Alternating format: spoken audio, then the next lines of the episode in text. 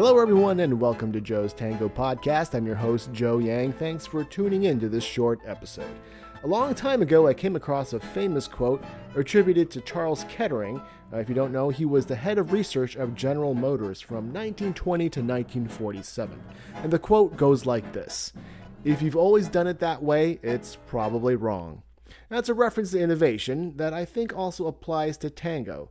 A lot of us have certain habits when it comes to dancing. Some examples include uh, certain steps or adornments or step combinations that we're really comfortable doing. Now, if you are really comfortable with your dancing and with your current level, that's fine. But if your goal is to improve and to be a serious dancer, uh, getting too comfortable is a warning sign. By all means, you should celebrate achievements and enjoy where you are for a little while, but not for too long. After a month, give or take, you should be getting hungry for the next thing.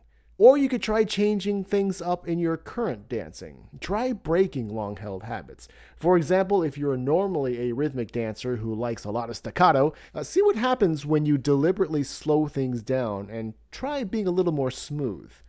Maybe you'll hate it, or maybe you'll get something out of it.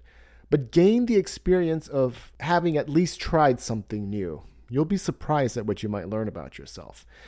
And there's definitely nothing wrong with developing a concrete style of dancing and, and, doing things your way, but don't get too set in your ways. Be open to trying new stuff, even if it means making yourself uncomfortable every now and then.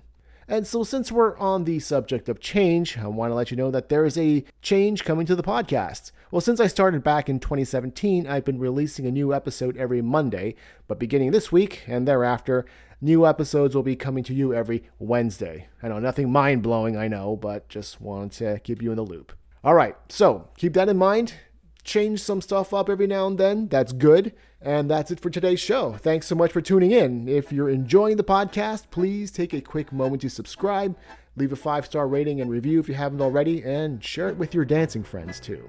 Thanks so much for your support. All right, you've been listening to Joe's Tango Podcast. I'm Joe Yang, and I will be talking to you again in a few days.